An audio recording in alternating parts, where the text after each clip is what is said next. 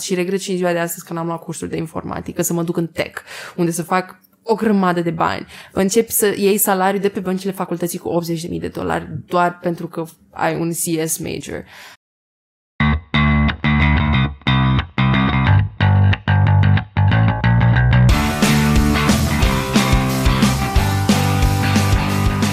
Bună și bine v-am găsit la primul nostru episod uh, din podcastul Hear Me Out CNVA.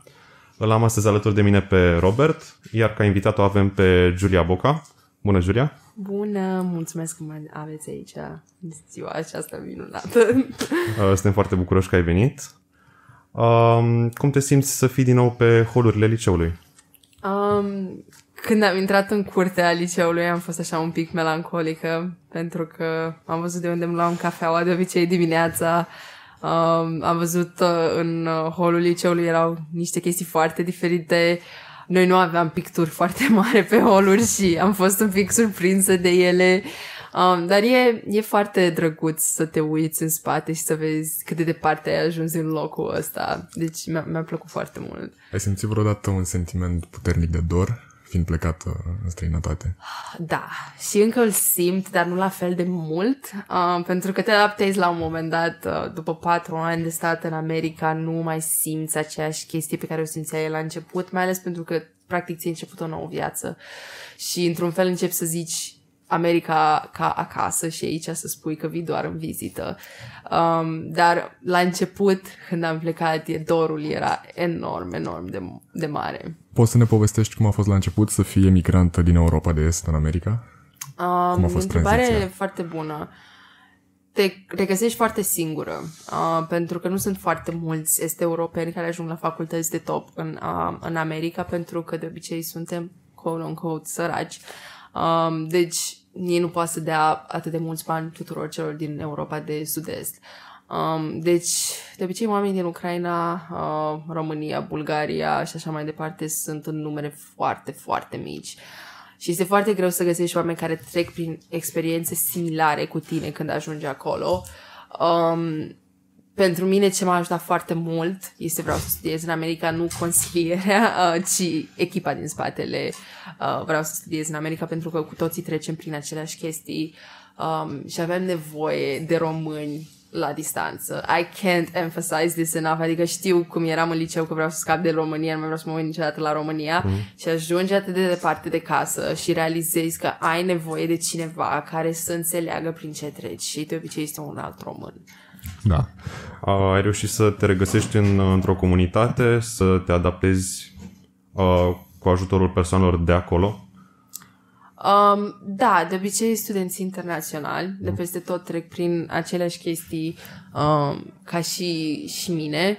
Um, de obicei studenții, um, you know, people of color um, și, na, um, nu vreau să nu zic că nu sunt prietenă cu americani sau ceva de genul ăsta, dar este foarte greu să găsești, din punctul meu de vedere, americani cu care ești pe aceeași lungime de undă și aveți aceeași da, viziune asupra lumii and whatnot. Um, dar am prieteni foarte buni americani care au emigrat și ei la rândul lor în, în America și înțeleg prin ce trec și eu.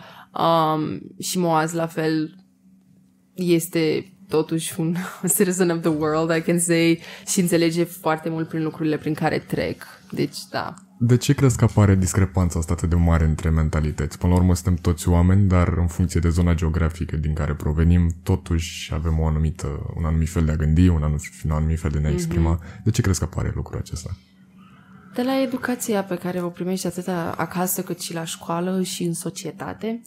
Um, e, eu mă consideram o persoană foarte diferită față de toți americanii cu care am început facultatea și acum am, simt că m-am asimilat foarte mult. Ei nu s-au schimbat, eu m-am schimbat.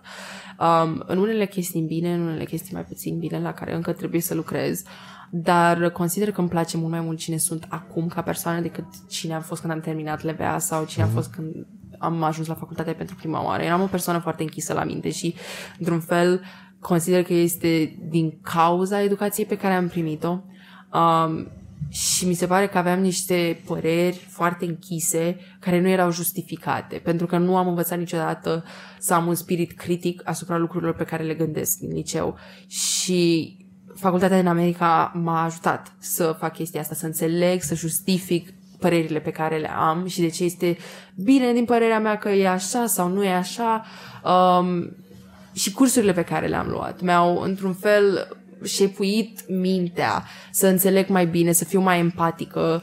Um, S-au lărgit perspectiva asupra da, vieții. Da, foarte adevărat, pentru că ești și în contact cu o grămadă de oameni de peste tot din lume. Dacă rămâneam aici, nu aveam acces la oameni din diferite culturi, cu diferite tradiții, cu diferite educații. Nu vreau să zic că în America e educația cea mai bună sau uh, în România e educația cea mai proastă. E, totul e ceva de mijloc până la urmă.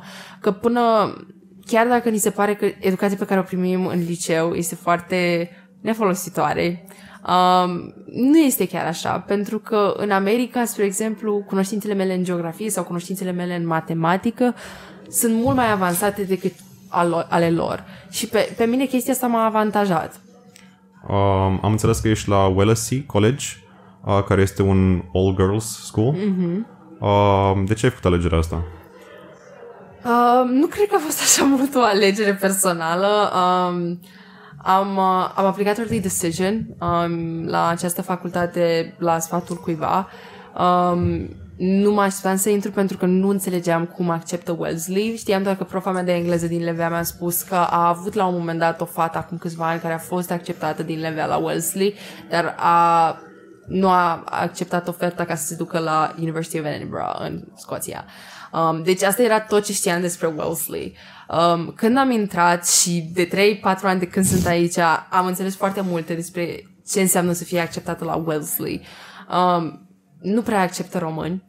Mai mult de atât nu prea le dau bani um, și am avut, nu știu, un, un noroc foarte mare să intru. It was kind of meant to be pentru că eu am fost numită pe Julia, îmi place să zic povestesc, am fost numită pe Julia Roberts, actrița. Mm-hmm. Julia Roberts a jucat în filmul Mona Lisa Smile care este vorba despre Wellesley College, este pe Netflix, dacă vreți să vă uitați. Și a fost filmat în 2003. Și atunci cred că it was kind of meant to be pentru mine să ajung la Wellesley College. Um, deci sunt foarte grateful for the opportunity, dar uh, asta cu All Women's School cred că o recomand tuturor, chiar dacă la început pare like super scary să nu vezi niciun băiat sau chestii mm-hmm. de mhm. genul ăsta. Nu este așa. În primul rând că este la 45 de minute de Boston. Um, I did research at MIT, spre exemplu, Um, poți să faci uh, class, cursuri la MIT, Babson, Olin și așa mai departe. Sunt și băieți care fac intercollegiate experiences la Wellesley, la fel.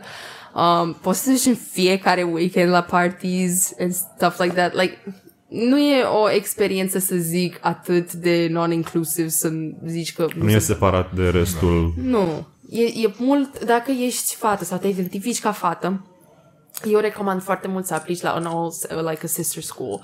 Um, printre astea se numără Wellesley, Mount Holyoke, Smith, Vassar, Bryn Mawr um, și Barnard de New York. Avem o din Levea, uh, verișoara mea a terminat cu patru ani înaintea mea la Levea și a fost la Barnard College în New York, care are o rată și mai mică de acceptare ca Wellesley. Um, dar um, este o chestie că am când am venit la Wellesley, uh, mi se părea că eu nu pot să vorbesc dacă sunt bărbați în cameră sau băieți. Pentru că și în liceu mi se părea că ori de câte ori încercam să, you know, say my opinion or say something quite smart or whatever, I was kind of afraid dacă erau băieți în cameră. Mm-hmm. Și mi se părea că băieții nu mă iau pe mine în serios și nici eu pe ei. Dar când am ajuns la Wellesley, chestia asta mi s-a schimbat, pentru că observam că fetele de lângă mine sunt încrezătoare în ele, sunt ambițioase, fac și dreg și I want it to be like Să dat încredere în tine. Da, da, foarte mult. E vreo diferență, totuși în Europa de Est, la nivel de mentalitate suntem puțin în urmă, mai ales la nivelul mentalității da. asupra bărbatului și opiniilor asupra bărbatului și a femeii și a interacțiunii dintre ei. Ai observat vreo diferență între interacțiunea dintre băieți și fete sau femei în Europa de Est față de America? Um, există și na, persoane există persoane needucate și necivilizate oriunde te duce pe planeta da, asta. Da, da. Um, într-adevăr, mi se pare că nu sunt tratată la fel de disrespectful, să zic așa. Um, dar tot sunt cazuri în care lumea nu prea mă ia în serios sau nu mi-acordă atenție sau mă uh, objectifies me. Uh, însă o chestie pe care am observat-o și recent este că de când, am, de când sunt președinte la vreau să studiez în America și intru în contact cu foarte, foarte multă lume, um, lumea încă este surprinsă că știu să conduc un business sau știu să știu despre procesul din America și se simte în vocea lor că, și de obicei mă refer la lumea din România, se simte în vocea lor că sunt surprinși că sunt fată și mă doare. Încă, încă mă doare foarte mult uh, în general când observ misoginismul ăsta pe față. Da. So. Revenind la colegiu, am văzut că prima oară ai avut major de neuroștiință și după aceea l-ai schimbat cu psihologia. Ce te-a făcut să ai această schimbare? Uh, mi-a plăcut foarte mult neuroștiința, mai ales pentru că în LPA nu am avut acest curs Da, și eu nu am fost vreo starletă pe la biologie sau ceva. Um, deci credeam că nu sunt bună la biologie și neuroștiința este mai mult biologia creierului. Um, am luat primul meu curs de Psych 101, ce era Intro to Psychology și acolo era o porțiune foarte mică de neuroștiințe and I fell in love with it. Um, am zis că este atât de interesant să vezi că toate lucrurile care se întâmplă, se întâmplă pentru că sunt doar niște chimicale la tine în creier. Și atunci a fost așa un uh, wow moment for me. Am zis că ok, asta o să studiez, am găsit ce vreau să fac, vreau să fac research în chestia asta, vreau să cunosc de ce se întâmplă anumite chestii, de ce nu se întâmplă anumite chestii.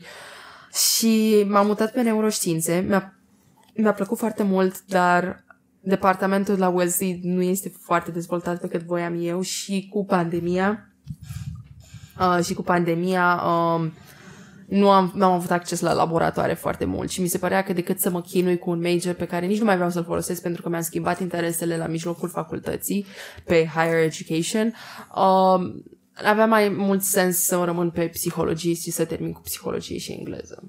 Uh, crezi într-un fel că um, educația pe care ai primit-o aici la liceu uh, ți-a îngrădit cumva orizontul și te-a făcut să realizezi, cum ai zis, că uh, nu credeai că ești așa bună la biologie și ai ajuns să studiezi neuroscience?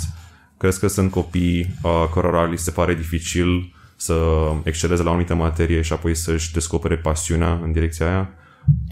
Da, uh, eu sunt, din păcate, foarte sigură că profesorii din LVA nu sunt pregătiți să...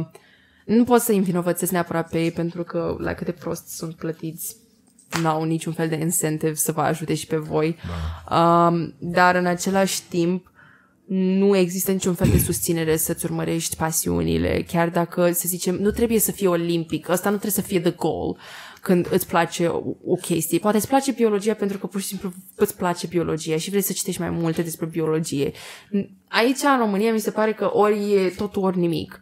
Ori te duci la o olimpiadă și faci uh, liceu cunoscut în toată țara și faci profesorul care te-a ajutat cunoscut în toată țara ca să primească și el o promoție, ori nu mai are sens.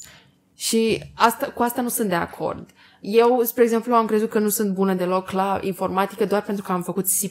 În America nimeni nu face C++ și regret și în ziua de astăzi că n-am luat cursuri de informatică, să mă duc în tech, unde să fac o grămadă de bani. Începi să iei salariu de pe băncile facultății cu 80.000 de dolari doar pentru că ai un CS major lucrurile astea nu mi s-au spus. Pentru că eu am trăit cu impresia că numai C++, numai biologia pe care, la care am dat un test și am luat 8 și înseamnă că nu sunt bună și nu știu nimic. Adică am fost un, un, o elevă destul de average. Nu, nu vreau să, să mint sau ceva. Eu nu excelam decât la engleză, română și creative writing. Care n-are nicio treabă, practic, da. cu ce ai Da. studiat. Deci, dacă eu rămâneam în România, m-aș fi dus probabil ce pe litere sau ceva de genul Da, ăsta. da. N-aș fi avut nicio idee că mie îmi plăcea neuro- neuroscience sau psihologia sau higher education. Um, care pentru mine mai mult este să ajut lumea să aibă acces la informațiile despre facultate și să aplice la facultatea respectivă. So, Uh, Cam am ajuns la uh, subiectul acesta. Um, ai putea să descrii puțin procesul de aplicare, știu că l-ai repetat probabil de foarte multe ori, dar pentru foarte mulți elevi e un fel de nebuloasă și nu înțeleg exact uh, că, prin ce trebuie să treci ca să aplici. Da, deci uh, niciodată nu o să pot să spun la întrebarea asta un răspuns complet, complet, pentru că, cum ai zis și tu, este o nebuloasă, este, este foarte multă informație și de aceea există consiliere pentru acest lucru.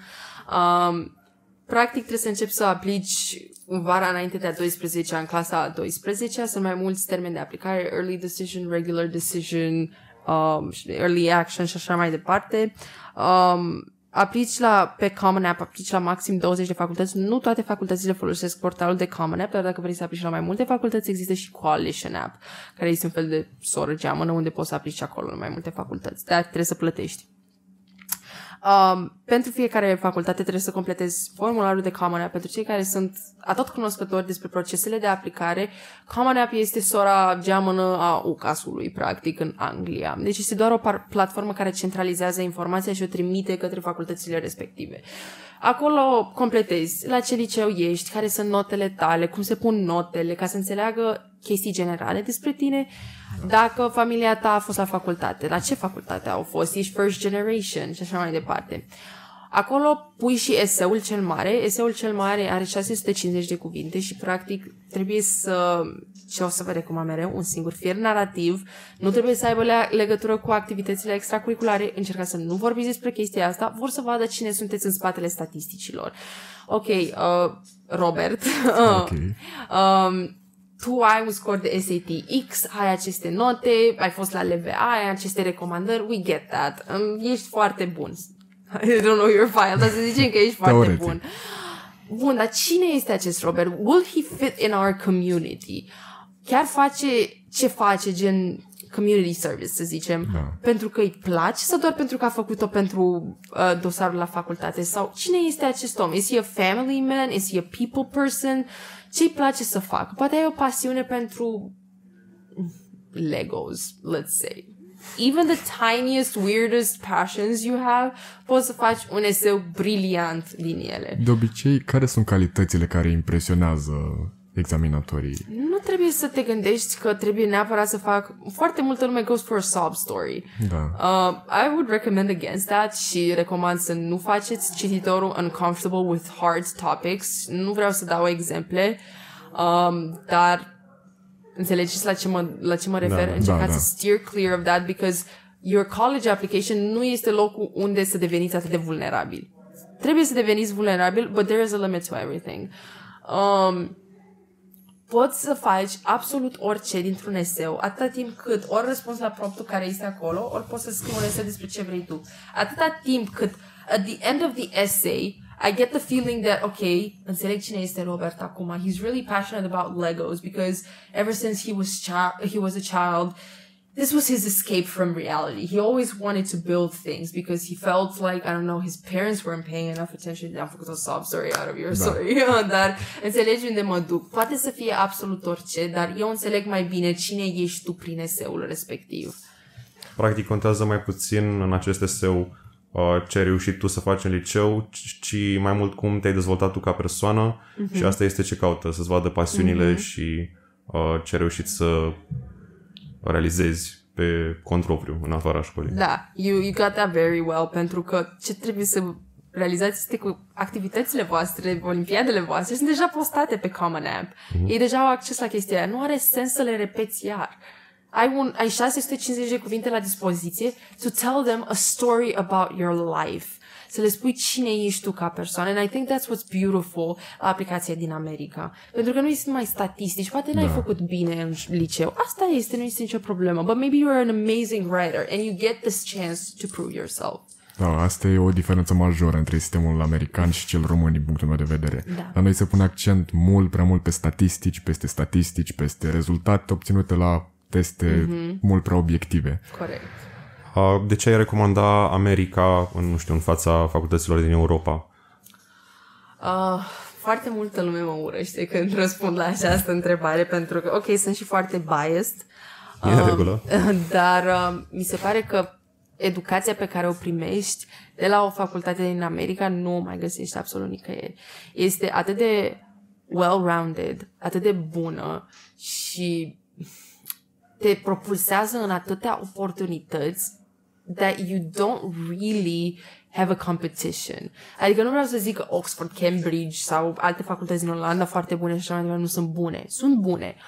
Dar e o diferență. Bine, este și că a fost romanticizat toată ideea de college life in the US și așa mai departe. Um, however, este o experiență care este atât de unică, pentru care plătești enorm de mulți bani, bine nu noi, dar lumea plătește enorm de mulți bani, pentru că au investit să facă această structură de educație absolut unparalleled. Um, și eu mereu o să fiu recunoscătoare că am, am avut șansa să trec prin această perioadă, um, să iau atâtea multe cursuri, să-mi găsesc pasiunile, să fac, vreau să studiez în America, pentru că dacă nu m-aș fi dus în America și nu aș fi simțit the hardship that I felt, vreau să studiez în America, nu, probabil nu ar fi existat. Um, dar acum pot să zic că I'm really interested in higher education. Chiar vreau să ajut elevii de liceu să-și găsească pasiunile și să meargă la facultățile la care vor, să vorbesc cu părinți, să îi ajut să treacă prin toate anxietățile astea care sunt aduse de bani și probleme financiare. Da. Um, și vreau să văd copiii de liceu că nu mai pierd timpul, pentru că eu consider că am pierdut foarte mult timp și vreau să încerc nu să schimb, dar să ajut cât de mult pot de la distanță, practic, mai ales pentru cei din România care nu au pe cineva care să le spună ce, ce e bine și ce nu. Cum ți-a venit prima oară ideea să fondezi acest proiect? Vreau să studiez în America. Sau ce a fost inspirația pentru el? Inspirația o știe toată lumea, practic, dar um, cel mai mult a fost când am venit în clasa, în clasa, pardon, în anul 2, înapoi la uh, România din cauza pandemiei. Da. Uh, mi-am pierdut internship-ul, trebuia să fiu la MIT toată vara să fac research. Uh-huh. Și a fost așa un fel de blow pentru mine că nu fac nimic toată vara, nu știu ce se întâmplă în lume, era totul super imprevizibil. Și într-o zi cu soare am căutat pe Google vreau să studiez în America doar pentru că m-am pus în locul unui copil de liceu care vrea să studieze în America și credeam că asta ar căuta pe Google da. să caute diferite firme de consiliere sau informații și am văzut că erau aceleași prețuri mult mai mari, um, nejustificate de la firmele de consiliere din România, aceleași firme de consiliere, aceeași cultură, și m-am săturat, într-un fel. Voiam inițial doar să pun procesul, tot procesul de aplicare la mine pe blog. Și am dat mesaj Mirunei, uh, care este la Bentley University, care e la 20 de minute de facultatea mea. Uh, și era printre singurele românce pe care le cunoșteam în America. Um, și am spus că aș vrea eseul ei de Common App să postez la mine pe blog și pe aceea am început să vorbim. Am mai recrutat-o și pe Michelle de la Concordia University uh, care e în Montreal și ne-am pus toate trei mintea la contribuție și am realizat că, you know, nu avem absolut nimic de făcut toată vara. De ce să nu facem această platformă? Inițial voiam doar să facem platforma busia.org unde spune tot procesul de la A la Z. Încă există în, în formă complet gratuită să-ți faci cont, durează două minute și vezi tot procesul de la A la Z să, dacă nu îți permiți consiliere sau pur și simplu nu vrei un consilier, ai acolo modele de eseuri, ai acolo modele pentru profesori care vor să scrie scrisorile de recomandare, ce activități, absolut orice, plus o grămadă de alte informații pe site și you know, rest is history cu tot ce s-a întâmplat. Cum, Uh, cum reușești să-ți manageriezi timpul de așa natură încât să ai timp și pentru facultate și să ai timp și pentru un business. Să vii și aici la noi, la podcast. Și la noi, adică e ceva extraordinar să ai timp pentru atât de multe lucruri întâmplate pe continente diferite la propriu. Cum reușești? E foarte overwhelming. Um, cred că de fiecare dată când ascult eu un podcast sau o emisiune și li se pune întrebarea asta celui care este intervievat și mereu este un răspuns foarte clișeic la care toată da. lumea se așteaptă și practic nu ți-a spus absolut nimic concret. Uh, nu am să vă mint, eu sunt pe antidepresive, pentru că toată situația asta de a manageria toate chestiile astea pe două continente diferite este foarte copleșitoare. Uh, mai ales când businessul ăsta este bazat pe copii având încredere în tine, deci trebuie da. să excelenți. E o relație acolo. Da. Și o responsabilitate uriașă. E o responsabilitate enormă pentru că viitorul lor este în mâinile tale. Um, și nu numai atât, și părinții lor care suflă și ție în ceafă și le suflă și lor în ceafă. Plus toată comunitatea din afară. Plus faptul că sunt o persoană publică acum și acolo este și la fel de multă responsabilitate ce postez, ce da. zic, pentru că absolut orice cuvânt pe care îl zic lumea poate să-l interpreteze diferit. Um, cred că cel mai important lucru este că de fiecare dată îmi pun pe o listuță, pe, nu contează, notes, pe o hârtie, tot ce am de făcut în ziua respectivă. Și nu mă las până nu este făcută tot. Dar asta nu înseamnă că nu mă distrez sau nu îmi dau voie să mă simt bine. Pentru mine cel mai important este să citesc și să mă las momentan. Deci acestea sunt astea două pe care oricât de multă muncă fac pentru VSSIA sau pentru copil sau pentru școală, trebuie să îmi ofer această plăcere de a citi sau de a, de a mă duce să-l văd pe Moaz, pentru că nu suntem la aceeași facultate, sau să mă uit la un serial, sau nu știu, să mă duc don't air this, nu știu, să beau un par de vin și să fiu Să găsești un work-life balance, da, practic. Da. trebuie neapărat, dar este posibil să nu o găsești, ca mine, la început. Trebuie să iei antidepresive pentru că anxietatea te copleșește, pentru că responsabilitatea asta este foarte mare. Um, și câteodată crezi că vei eșua at any given moment. Încă simt chestia asta. Simt că o să mă trezesc într-o dimineață și toată lumea o să mă urască la un moment dat. It's just a feeling I have burdening me. Dar în același timp, mă uit în trecut și văd că de pe băncile din Leve am ajuns unde sunt acum through a lot of hard work and I can keep going and go even further than that. Dar va fi a lot of pain and tears in da. between. Studiind psihologia, până acum ai găsit niște modalități de a te auto-ajuta, adică sau o modalitate prin care să te evaluezi singură pe tine, fără un terapeut licențiat deja. Ok. Um, on that note am avut o, o terapeută foarte bună din România care m-a ajutat să mă înțeleg mult mai bine. Um, ideea este că în mintea noastră totul se bazează pe un tipar. Deci da. am văzut că merge pentru noi um, și tiparul ăsta poate să devină o zonă de confort foarte rapid din care nu mai vrei să ieși. Și asta a fost și pentru mine de foarte multe ori uh, chestiile pe care le-am făcut pentru VSSIA la modul nu vreau să dau e-mailul ăla pentru că e o persoană foarte importantă dacă mă fac de râs sau nu, nu îmi permit să-i zic asta unui părinte că se comportă foarte urât cu mine, dar totuși ar trebui pentru că mă respect.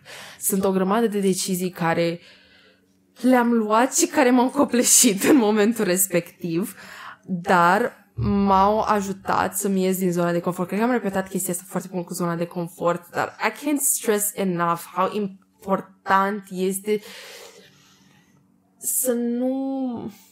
Te lași cuprins în propriul univers. Da, pentru că o să treacă timpul atât de repede și o să te uiți înapoi și o să vezi că n-ai făcut nimic, de da, fapt. Da, da. You think da. you did, but you didn't. Și cel mai important factor care mă motivează este cum mă gândesc eu mereu ca să-mi induc această stare. Mă gândesc la mine pe pat de moarte uitându-mă în trecut, știu, este foarte gory. și, și dacă în momentul ăla simt că o să regret că n-am luat decizia respectivă sau că nu m-am dus să fac chestia asta, că mi-era da. prea frică sau nu știu ce, atunci o să o fac.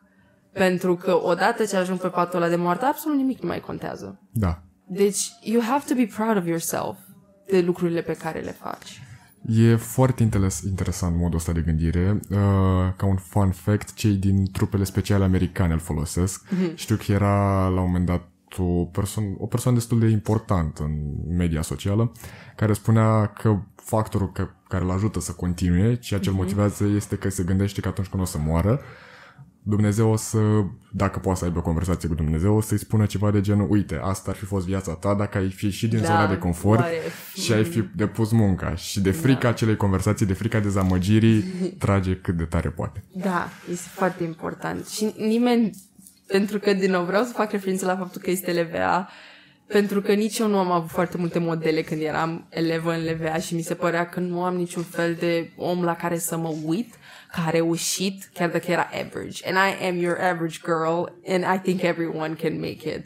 Um, și cred că cel mai important lucru este să continui să faci, chiar dacă profesorii îți spun că nu, chiar dacă ți se zice că, ai, uite, de aia ți-am pus 5, că nu ești bun la biologie sau ceva de genul ăsta, sau nu-ți dăm niciun fel de fonduri da. pentru proiectul tău, continuă să faci. Pentru că când ajungi la 12, spre exemplu, și ajungi să aplici la facultate și nu ai nimic pe care să pui, pentru că mereu ai urmat regulile, mereu, acum nu zic dărmați liceu sau ceva, dar...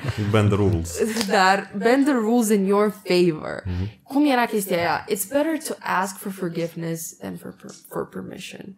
Da. Dar luați-o în sensul de activități extracurriculare sau ceva de genul ăsta. Da. Ah, am uh, observat că citești Jane Austen. I wouldn't say I read her a lot. Dar ok. Da. Uh, nu neapărat ea, dar ai uh, specificat, specificat faptul că citești. Care este cartea care ți-a influențat, dacă ai vreuna, în mod drastic viața? În mod drastic viața? That's a really good question. Um, m-am apucat să citesc foarte mult în liceu, asta țin minte și cred că cartea care m-a făcut să citesc cât mai mult a fost Oscar Wilde, um, portretul, oh my god, you know what I'm talking about, da, uh, da. ce lapsus am. Uh, that book. Um, dar um, atunci mi se părea că nu prea înțeleg cărțile astea la un nivel foarte profund. Da, da. Dacă o să observați și voi chestia asta, vă place o carte acum care este, nu știu, un pic mai uh, complexă, o să credeți că ați înțeles-o și după aceea peste 5 ani când o citiți din nou, it's a completely da, different da, perspective. Da, da. La fel și cu filme și cu da. le recitești, le revezi și îți schimbă complet perspectiva, da. e altă carte. Da, este foarte adevărat. Și am observat chestia asta cu înțelegerea pe care am luat-o după ce aproape termin facultatea. Um, o carte care cred că mi-a schimbat un pic capul și gândirea înainte, mai ales de înainte de facultate, a fost Crimă și Pedeapsă. Oh, Dostoevski. Dostoevski este un, un geniu, dar da. bine, este influențat foarte mult de religie, uh, dar este un geniu. Mai ales manifestul pe care l-a scris Raskolnikov la sfârșit este o chestie pe care trebuie citită un pic mai da. profund față de tine. Dar mi se pare că ce mesajul pe care mereu Dostoevski vrea să-l transmită este că nu vei putea simți niciodată viața profund dacă nu ești în mizerabil, practic. Când da. nu mai ai absolut nimic. Când ești un câine de pe stradă și nimeni nu te bagă în seamă și nu mai ai niciun nume, niciun uh, ban în numele tău. Nimic de pierdut. Efectiv nimic, atunci vei înțelege viața. Da, pentru că atunci rămân rămâne de fapt esența vieții. Nu uh-huh. mai mhm. ești nici nu mai ești influențat nici de partea socială, nu mai ești uh-huh. influențat nici de partea financiară, de dependențe, de nimic. Rămâi da. doar tu cu tine și apare acea bogăție interioară. Da, și practic. acea bogăție și acea analizare uh-huh. asupra sinelui pe care Dostoevski o prezintă pregnant în operele lui. Uh-huh. Dar sunt mulți care spun că Dostoevski e cam apogeul literaturii. Sunt mulți. Uh, este păcat că în literatura, nu literatura, mai mult în lumea noastră vestică, lumea nu prea se uită decât la, la scriitorii ruși care sunt cei mai mult uh, capitalizați. Da. Uh, Dostoevski, Tolstoi, uh, Turgeniev câteodată. Vă recomand foarte mult Pushkin, chiar dacă nu este foarte, foarte faimos. Toți acești autori există și operele lor există datorită lui Pushkin, în special Eugene Onegin. Dacă îl citiți, veți înțelege un pic mai profund tot, toate lucrurile care se întâmplă și în celelalte, în, cele, în celelalte scrieri, dar în general literatura rusă cred că este unbeatable and unparalleled. Deci, da. Vorbind de literatura, literatura rusă, care a fost oarecum clădită sau influențată major de anumite credințe religioase, mm-hmm. ai o anumită credință, crezi în ceva mai presus decât ceea ce este palpabil sau ești o persoană extrem de rațională? Consider că există ceva acolo, out da. there, that's so much bigger than all of us or can understand. Poate, poate, poate să fie explicat prin fizică, for all I know, I don't really know, da. dar uh, poate să fie o chestie pe care niciun om nu este, nu știu, nu are enough gray matter to understand the extent of it. Um, nu cred neapărat chestia asta cu Dumnezeu, nu mi se pare că este o, o chestie uh, proastă, quote-unquote. Orice, dus, orice lucru dus la extrem e un lucru prost. Dar în sine mi se pare foarte, foarte normal și foarte benefic pentru persoane să aibă o entitate în care să creadă, da. because it gives them hope and it makes them move forward with their life. Eu însă nu mă rog la absolut nimeni decât la mine um, și nu prea pot să spun că cred în religie sau ceva de genul acesta, însă cred că universul ăsta este atât de mare și somehow works for us. It might sound a little bit like crazy cu manifestări și așa da. mai departe, dar cred că există, nu știu, niște energii și niște Something higher Da, something super higher, so much bigger than all of us, that it's too hard to understand, but you have to believe it in your soul. Și chiar dacă, nu știu, să zice, poate nu este um, adevărat, dacă o dai în nihilism și nu mai crezi în da. absolut nimic, it's not gonna be good at all. Uh, hi, my name is Radu. Uh, I'm Robert.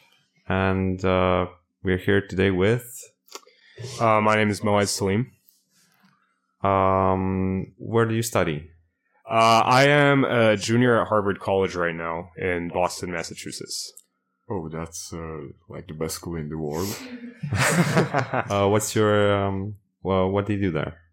So I'm studying economics and I hope to go into business after college. What made you go into Harvard? Like you could have chosen any school in the world, I guess. Yeah. Why is why did you choose Harvard? Um, to be honest, when I was in high school, Harvard was never my goal. Okay. So I was uh, I went to high school in Miami, Miami, Florida. Yes. And my goal then was University of Miami just because it was a nearby college and it has a really beautiful campus. Um, and it's got a pretty good pre med program. And my parents are doctors, so they wanted me to be a doctor. But when I was a junior, uh, my sister bought me a Harvard shirt and she told me that I should apply. and then when I was a senior, I just did apply, but you know, I, I didn't think I was going to get in. I just did it because why not? Yeah. You know, like it, it doesn't hurt to apply. And then I got in and you know, when you get into Harvard, you don't really need a reason to go. You just, you just go, you know. Um, but if you're asking why Harvard versus uh, other schools, it's, I didn't really apply to any other schools. I was pretty happy with the Harvard admission. I didn't really want to go to Princeton or Yale or, um, all the other Ivy Leagues. And Harvard just stood out because Cambridge is in a nice spot. And uh, the prestige is in the same is the same in all the other schools. Is it true that Harvard students don't really have much free time, or is it just a myth? It really depends. It depends a lot. So, my freshman and my sophomore year, I did not have free time. Okay. I was waking up at 7:30 a.m. I was um, not eating breakfast. I would just wake up, start working immediately, run to class, get out of class, go to my job, and I would leave my job. Uh, I would go to the dining hall, fill up plastic Tupperware with food, and then run to the library and eat while I'm working. And I'd finish at 9 p.m. and I'd be brain dead, and I'd just go oh spend God. an hour with my friends. So I have an hour of free time, and then I'd go to sleep. And this was every day for my freshman year and for half of my sophomore year. Uh, it got better though because I changed my major at that point and decided I wanted to do economics instead of applied math. So it really does depend on what you're studying, what you're studying, and the level that you want to take it to. So some economics majors they take really hard economics classes, and they also have no free time. But uh, I I want to do business. I don't want to do economics academically. So I'm taking pretty easy classes now, and I, I, I, struggle to find things to do sometimes. You know, this last semester was pretty easy for me. I had the whole day was free time for me. Do you have any tips for time management? Yeah, I have a ton because I had to learn these uh, in my first year. So the first thing is for me is you always have things that you hate doing and things that you don't mind doing. I found that you really want to start with the things that you just don't want to do because when you do that, you kind of just get through them early in the day. And then later in the day, you, when you're kind of tired, you'll do the things that you don't mind doing as much either way. So for me, I hate writing essays and I like doing that. So I would always do my English homework and the stuff that I really didn't like doing earlier in the day because um, that's when I have my most energy and I'd leave the harder stuff for later. Other than that, um, most college students that have tough schedules start using Google Calendar a lot. So I would, I would track my day down to the minute. So I would have like 30 minutes blocked off for a shower, uh, an hour and 15 minutes blocked off for the gym. Like everything was scheduled on my Google Calendar because if you don't plan out your day in advance, you'll spend two hours on TikTok and yes. then your whole day will go to waste. Was it tough to uh, was it tough to stick to that schedule? Uh, many people have uh, problems with actually uh, doing what they intend to do. Yeah, the, I think the problem is it was tough at first because at first I was overly ambitious, you know, At first, I thought making a schedule would be would make me be the person I thought I should be, but in reality, your schedule should be just augmenting who you already are. So if you're going to spend an hour on TikTok every day because you need that, schedule that hour. Like decide when you want mm-hmm. the hour to be. But it gets tough when you don't schedule that time for yourself. Or for example, me, I want to go to the gym. If I didn't schedule that at a time when I could have been studying, then I would have never followed that schedule. Um, it really comes down to not just making a schedule, but being realistic about the schedule when you make it. How did you find your passions for economics and how do you stay committed to that? Hmm. I wouldn't say I'm passionate about economics. I'm, okay. I am passionate about business though. Okay. And I think that just comes from growing up watching movies and seeing businessmen and thinking that I want to be that person yeah. one day. You know, have you guys seen Mad Men? Yes. Yeah. Mad Men. Yeah. I want to be Don Draper. You know, that, that kind of thing. So, um, that's, that's uh, what got me interested in economics. It's the closest thing Harvard has to business. But staying true to that is I started my own business when I was in high school. And then I like to work in business as much as I can now. My last job, I did sales, which was very interesting and very similar to the marketing that's in Mad Men too. Um, it's really yeah. impressive. You started something out at, in, in high school. Uh, what did you do? Uh, what do you recommend others do that are passionate about business? Yeah, I I started a tutoring company, and I would tutor kids, and I would make yeah. Certain amount of money and it, it, was pretty successful. We expanded in multiple schools, and I had a bunch of other tutors working for me, other students. But for other students, other people, you know, you shouldn't just start a tutoring company because I did that. The the great part about business is that it's so flexible. There's a business in everything, you know. Yes. There's business thinking in medicine. You know, so many doctors are getting MBAs now because they want to run hospitals instead of work in them. Yes. Uh, if you are interested in business, just ask yourself, how do I monetize this? And most things can be monetized. Yeah, regardless of what you do, you can eventually start a business business out of it. Yeah, and that's the beauty of working in business in general is that it's so uh, varied in uh, industry. Yeah. What would it be your dream business? What would you want to achieve with your career? Oh man, that's a good question. Uh, my dream. Yeah, I think I don't know uh, exactly what it is, but it's probably going to be in the tech space. I find tech really tech interesting. Space. I worked at a tech company this last year, and it's just so much more modern than like Procter and Gamble or your yeah. other typical like legacy company. So I definitely want to work in the tech space and hopefully pretty high up is my goal. Okay. How hard was it to get around the tuition for Harvard? Many people struggle with uh, the high prices for tuition at any Ivy League colleges, and that often deters them from applying. Uh, yeah. How did you manage?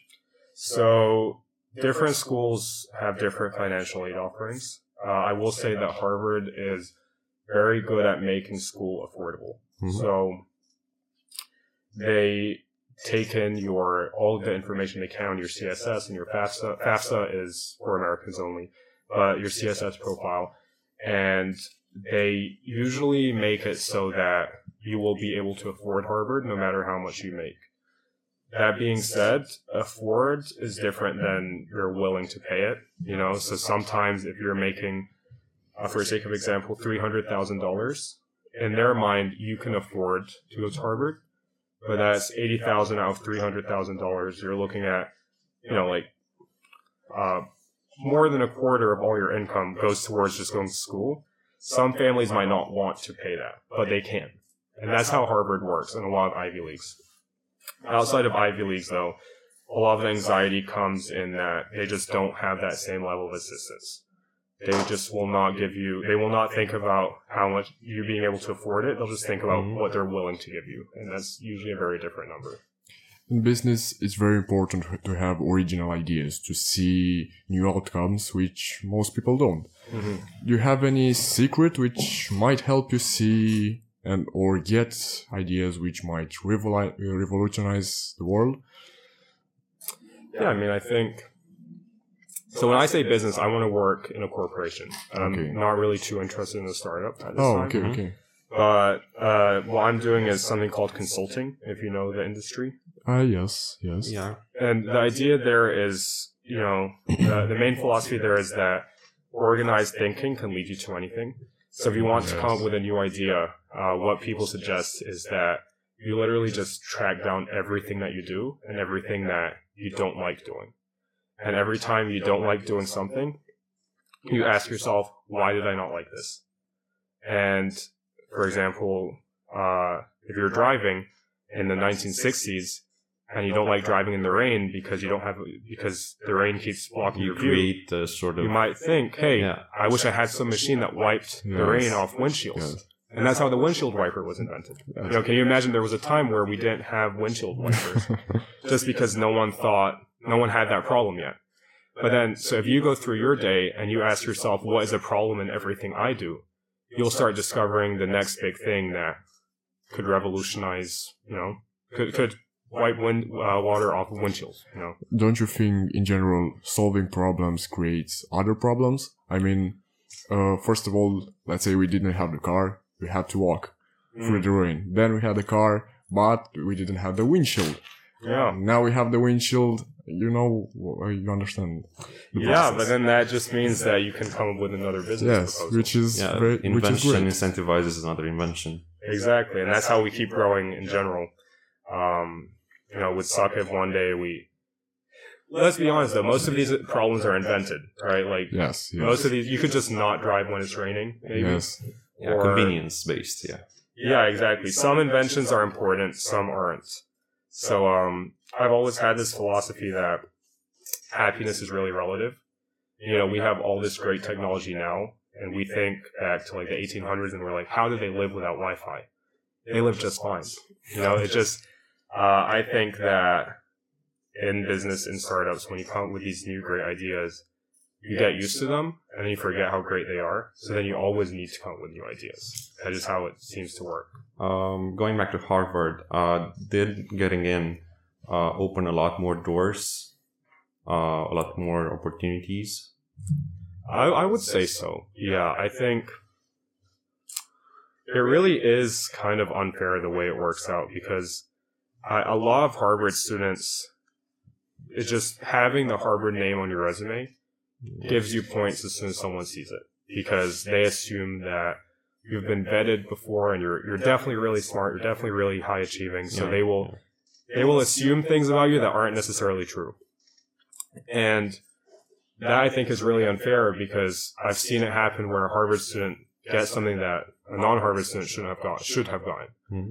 Well, I think what's more common is that really successful people that didn't go to Harvard it's just obvious that they're really successful and they usually do better. I remember that I had this one moment before getting to Harvard where I was thinking I wanted to be a CEO and I learned that 80% of Fortune 500 CEOs didn't go to an Ivy League school. Yes, that's true. Yeah, so at the very early level, it, it will look good that you have Harvard on your resume, but four years out of college, no one asks where you went to school. Yeah. So that, that's the thing you have to keep in mind. Your first job, yes, it will help, but after that, it's, it's all about you.